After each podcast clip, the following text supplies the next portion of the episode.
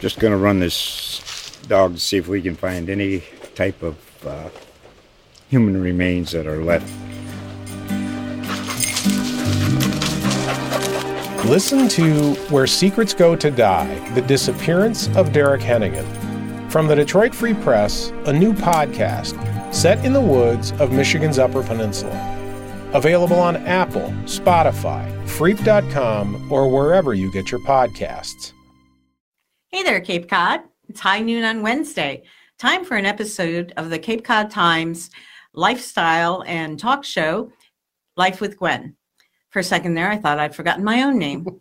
but anyway, this is a chance for you all to sit in and meet some of the people that uh, I get to meet whenever I go out to do stories. It's uh, a way of sharing that we hadn't had before. You can also listen to it as a podcast in uh, just sign up, go to capecodtimes.com slash life with Gwen podcasts, and you can sign up and, and get each episode that way. So with us today, as promised, is Cindy Cotton. She is the executive director of the Osterville Village Library.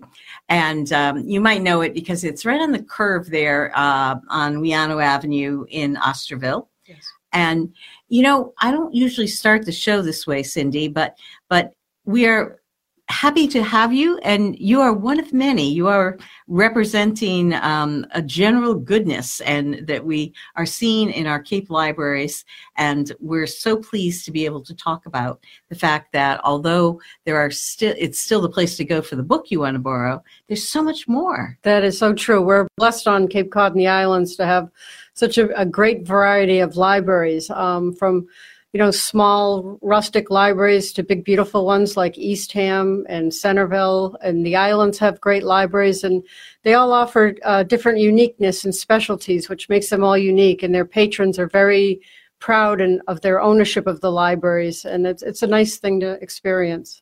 I've found over the years that I've I've come to associate different things with the library. Um, one of the things with yours is the uh, the annual chocolate festival, yes. and uh, and the fact that uh, you are dog friendly. Yes, we are dog friendly, and uh, it's it's nice. We have a lot of people um, that walk their dogs in the village, and they want to get their books or come in and read the paper. And you know, well behaved dogs are allowed in on a leash, and we've haven't had a problem yet. And uh, it goes well. And we also have a few dog parades during the year that we we run on village days and fall festivals. So we we love dogs. I noticed that you were dog friendly by almost tripping over the water bowl. yeah, lots of grace and style here. but uh, I had asked you to come, and this is more than we usually have on our set. But I had asked Cindy to bring some things along so we could talk about some of the things that the library that you might not even think you could get at the library because uh, there is so much and we're surrounded by some of it, just a little yeah. small portion. Tell me, why don't we start with tell me a little bit about um, something you have that surprises people? I think a lot of our, our new unusual checkouts, we have a, um, like you can check out a sewing machine uh, and take it out for two weeks. We have ukuleles, we have keyboards. I brought some samples here. You can take out a watt tester to check uh, your energy usage on your appliances. Oh, we have a soil tester for the summer. We have um, probably close to 75 to 100 games, puzzles, and unusual checkout items that you can check out. Uh, and, and libraries are evolving that way. I'm sure there's, you know, all the other libraries have puzzles and games and things like that you can check out.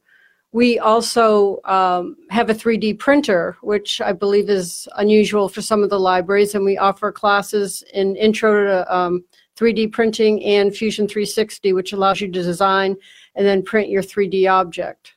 Wow, that sounds so cool. Do they are are those like one-on-one sessions, or do you run a class every now and then? We have a class. We have a class this Saturday, um, an intro to uh, Fusion 360, which is the design application for printing. So, and then we're going to have um, other intros. We keep going back and forth between the two.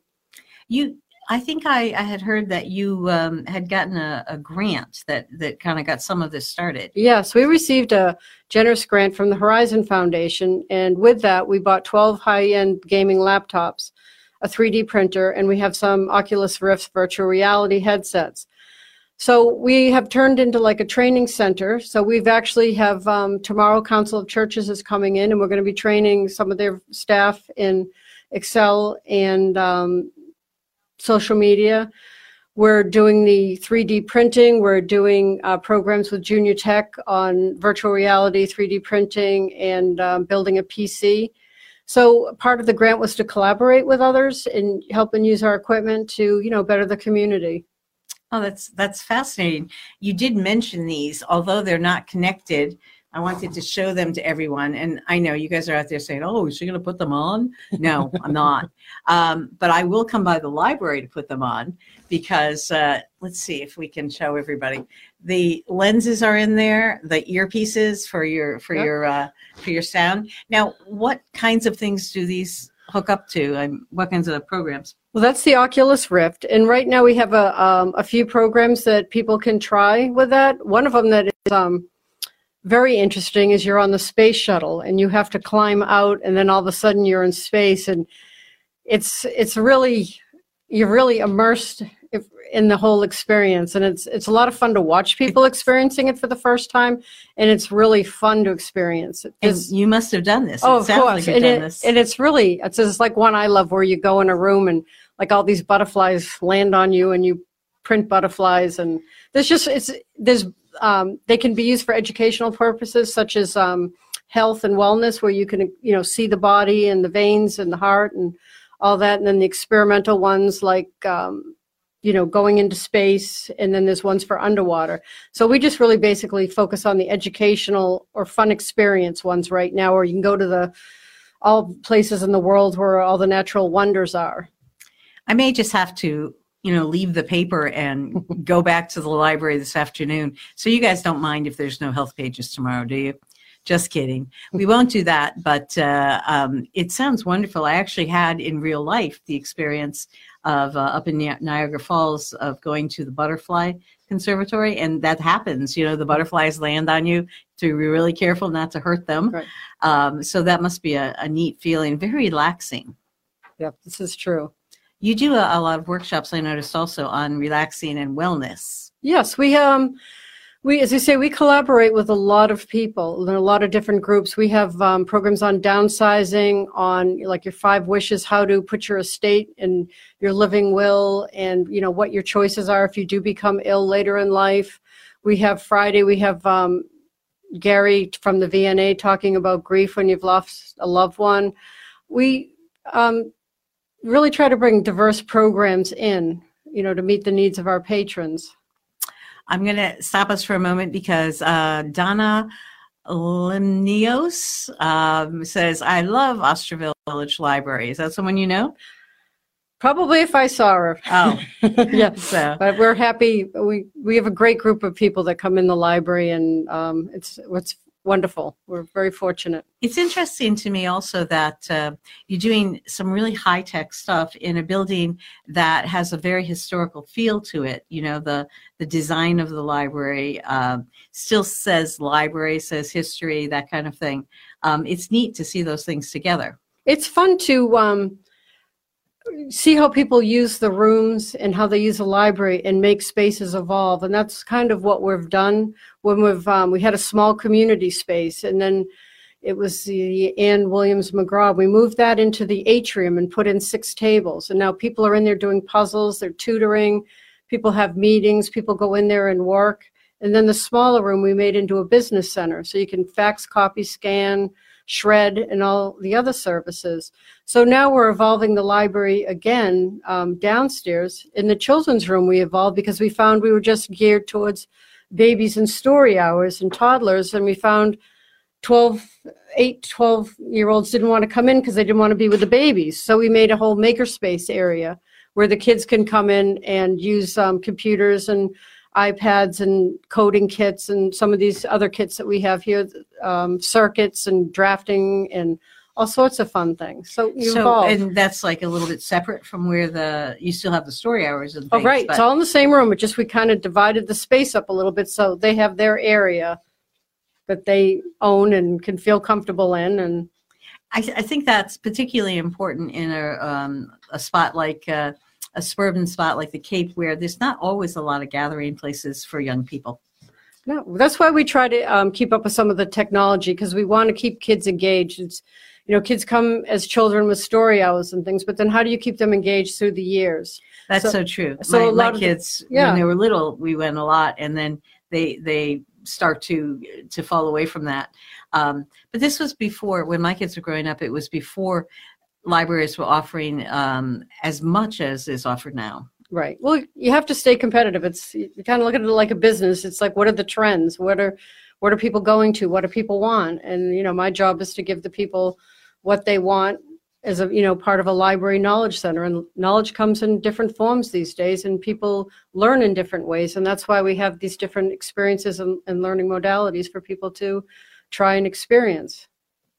I um, I've noticed that uh, you also are.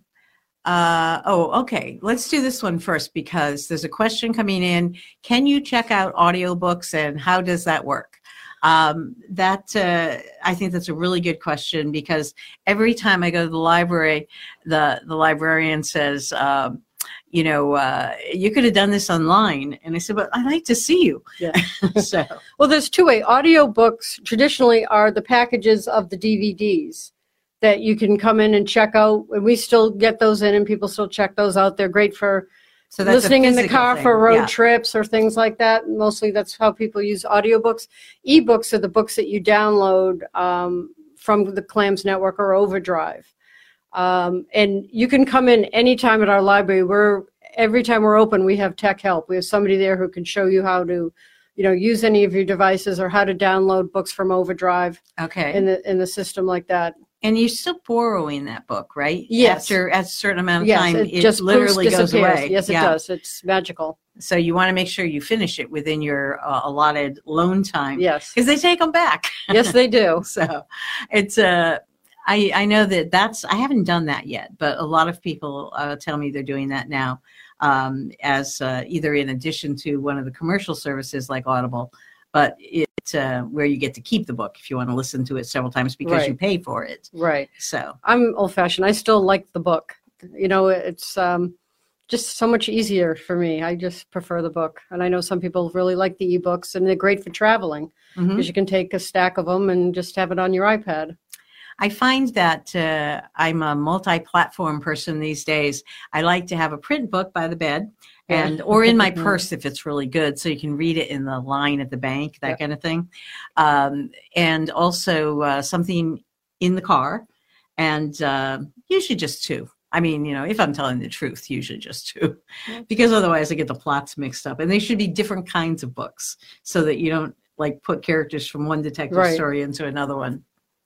So you were telling me something too about uh, checking out some of these um, some of these kits that are for children. This is a uh, um, a That's- building kit. Yep, that's Yeah. the Snap Circuit Kit. Okay. And that has a lot of different things in it. And this is part of our like makerspace area for kids where you can either use them in the library or check them out for a couple weeks. And it's um, a great learning experience and hands-on creativeness. Now, one of the other kits that we have here is the calligraphy kit because they don't teach cursive handwriting anymore. So if you wanted your children to still be able to learn cursive, this whole kit has everything you need to practice and do cursive writing.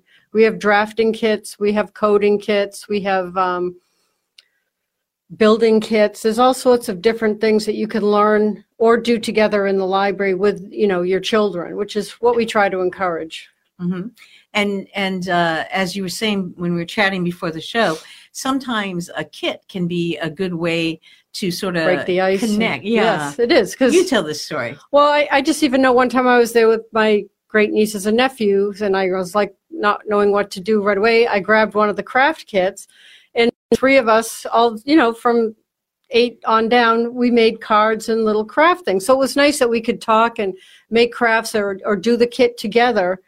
And it's a nice conversational piece. It's nice to do things with your children like that. Sometimes we see a lot of people with the kids crawling around on the floor and the parents are on the app. You know, we have a lot of uh, things in there that you can engage with your children, um, which is important. That's an important part of their growing up.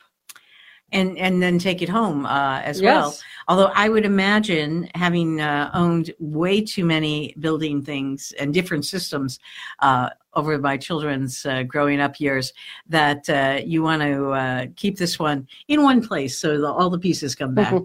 Yep, there's a complete checklist on all the all the kits of what's inside and all that to try to make it as easy and a picture of what's inside. So we try to make it easy for people to take them out, use them, and bring them back all in one piece. So I saw, um, I don't know if you have this one, but I also saw that there are things you can add to your own computer. Uh, I One of the kits I, I happened to see was a um, uh, podcasting studio kit. So you could uh, bring the gear home and basically podcast from your, your own uh, computer. So that was sort of interesting. Yeah. And do you, I was going to ask you, because they seem to be so very, very popular now, how many of you, all right, we can't really do a show of hands because I can't see you, but um, send up a thumb. Okay, you know, hit the the like button or or whatever on Facebook Live. How many of you are in a book club? Jason, are we getting thumbs? Are people in the book club? I don't think he's listening. so, um, anyway, book clubs I hear are very hot. A lot of my friends are in book clubs, and um, I've noticed that some of the libraries will, uh, the book club can like reserve for a couple of weeks, you know, like six copies of the same Yep. book. Is that something that uh, you have available? Yep. you've seen that? we have um, about six book clubs that meet a, a week at the library. Um, they're very very popular, and it's um it's a nice way for people to read and discuss. And they usually get you know very interesting topical books that really you know bring out a lot of different views and discussions. And uh, it's just a nice way for people to get together and enjoy a book together.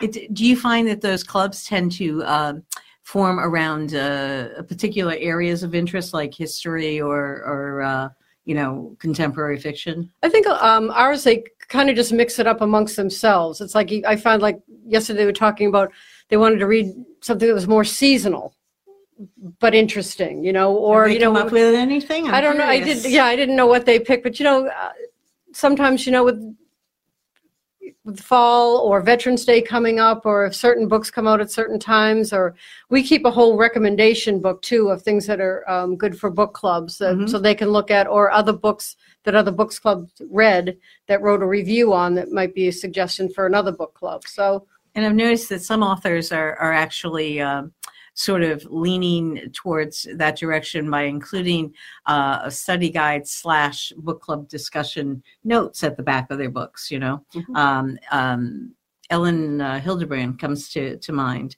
uh, a popular author, and uh, my, my mind is going here. I'm thinking Nantucket. Yes, it's Nantucket. So, um, oh, yes. Uh, this came up in conversation as well. Do people still shh at the library? Yes, I get shh all the time. I have a very big mouth, You're and uh, yeah, I know. But that was like the first day I was there. I was, I was like shh. Um, it's evolving. Our main level is not a quiet area. Um, you know, as I say, our goal is to have children come running in and then cry when they leave because they don't want to go. We know we've done our job. Um, the main level is, you know, voice level. The lower level we've made all quiet. Um, that's the study area. Oh, I Um, see. Mhm. computers are down there more computers are down there um, it, but it's the reference area it's a quieter section and then the business center is where people can use their phone and talk and do things like that on their computer Mhm. and then we have the cape cod room which is kind of like semi-quiet people go in there and work it's not total quiet but we have different levels but you can walk in and you know don't you don't have to like not talk and you can bring your dog and you can bring your drink and It's nice that it's um, it's separated that way though, because I you wouldn't want to have the entire library No. open to conversation because no one of the things I enjoy doing at your library, and I'm not sure which room this is called, but when you come in the front door, off to the left, Left. is is a, a wonderful room. It feels like being in a private club. yes so The Carolyn Um, Crossett Rowland Fireside Reading Room is a beautiful, elegant room where all the periodicals and newspapers are. It's, it is. It's as beautiful and elegant as she was. if you have to meet someone in Osterville, that's a great place to wait. Yes, Yes. yeah, it is. and um, it. Uh, I like the the fact, and you have a community room upstairs, I believe. Well, we have a main meeting room that holds Uh-huh. like 80 people um, with a state of the art AV system, and we have a small boardroom off of that. So we do a lot of our programming upstairs, and we have a lot like BNI meets up there, um, the Garden Club meets up there. Cotuit Center for the Arts holds their board meetings there. I mean, a lot of different groups hold their meetings there and other nonprofits. Um, we have Wild Care coming in. We have a poetry reading. So we, we use it for all sorts of different types of um, programming. So the the library is really um, beyond being a resource for being able to uh, borrow things, to to experience things. Uh, it it's also become a real community It center. Definitely is. They truly are community centers. It's, you know, people go in to play mahjong. They they go in to just talk. You know, and sometimes we have to realize that, you know, we're the only people somebody might see during a day or have a conversation with, and it's an important to engage the people that come in because you may be the only person. And you know if you can see people i know for all the libraries when i speak that you can see people that may be in trouble or something might be off or something that you can see what's going on and maybe find some help or something like that. So it's So it's a social yeah, it resource as well. And um, um, there are a couple of things. We have about five minutes left. Ooh. So if you have any questions, send them in now. Um, but there were a couple of things that we were going to talk about. Um, this all of this is not at the expense of books. They're keeping up with uh, getting in the latest books, and you can call and request one. Um, and this is we're talking to Osterville um, you know, but this could be a library in your village as well. Many of the libraries are moving in this direction. Um, and also moving into community partnerships where right you know we see Falmouth Reads and uh, Sandwich Reads and and uh, moving into community partnerships. So now you used to partner sometimes with uh, Books by the Sea, is that right? Yes, we used to do some um, programs with Books by the Sea, but now we're fine. We're um, partnering with more nonprofits, and through that partnership, we found out that we could increase our services and our collection of books, and we've started a um, collection of books to on fundraising and strategic planning and things like that to help the other people that work in nonprofits. They can check out these books that um, there really weren't that many available before. So it's um, it's a nice asset that we have to offer. That's a, a wonderful thing, and and uh, it also uh, you were mentioning um, there's that kind of support. You know, there's Philanthropy Day uh, coming up from the Cape Cod Foundation is running that on October 30th. Yes. Pre-registration required, Mhm. um, and there's a lot of people who are interested in that. A lot of artists, uh, a lot of creative types, um, like yourselves. Yep, there's a, a lot of nonprofits on the Cape, and a lot of the libraries are nonprofits, and we're constantly trying to raise money. So having these books and, and the resources, I think, is important to you know help us all. Every uh, that was a wonderful transition. I was trying to get Mhm. into that area. I hadn't realized uh, that, and I should have, that uh, some of the libraries are uh, run by the town and others are nonprofit. You get a small portion of money Yes. from the town, but you do a lot of your own fundraising. Correct. We have to do raise about six hundred fifty thousand dollars each year um, to be open and to operate and to bring all these wonderful programs. Well, you better start charging those doggies for, for that water dish you keep for them. okay, you know, put in a little coin Yeah. slot next to the water slot, water dish. So, is there anything I haven't asked you that you'd like to tell people? Um, you know, other than the fact that we understand this is one librarian, um, and that we're one library director, and that that uh, we love you all. So, uh, and you all could come in here. We could have. You know, weeks and weeks of librarians. But for today, we're with Cindy Cottons. Is there anything else you'd like to tell us? Yes, I think everybody should just take the time and just go to the libraries. You could make a great weekend trip or just visiting libraries all over the Cape. Going to Provincetown Libraries is an amazing, beautiful library there. Eastham, beautiful new library. Over the islands at Sturgis Library, they have all the genealogy. Um, Cotuit Libraries, you know, it's beautiful art and a lot of history from there. All the libraries have such uniqueness. Brewster Ladies Library Yeah. with their history of getting together when the guys were at sea. Right. I mean, there's just so many different things that I think people forget what they are and how they've evolved. And you're really missing a wonderful free opportunity. Where else could you check out a sewing machine, a ukulele? You know, it's it's a, a candy store for knowledge. It's and awesome. and uh, libraries I noticed have uh, many libraries have extended hours now. Yes. So it's not just for people who are, you know, if you're working during the day, if the kids are in school during the day, there's still times. Yep, we're go. open seven days a week. Mm-hmm. So no excuses. Well, thank you for bringing all of these examples, but mostly thank you for bringing yourself and speaking to the fact that if you haven't gone to the library lately, you don't know what you're missing. Library is there, and uh, oh, website because most libraries have websites. So what is ours? Correct. yours? Ours is ostervillevillagelibrary.org. And we have a Facebook page, Instagram. and you can sign up for the email blast. There's uh, there's always something to do in town, even when we're closed for the winter. We're never closed. Nope, we have a generator. We're open. So, thanks for joining us, and come back next week and see who we're talking to on Life with Gwen.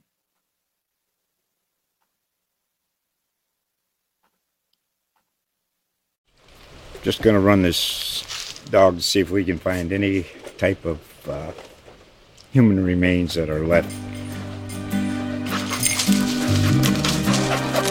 Listen to Where Secrets Go to Die The Disappearance of Derek Hennigan.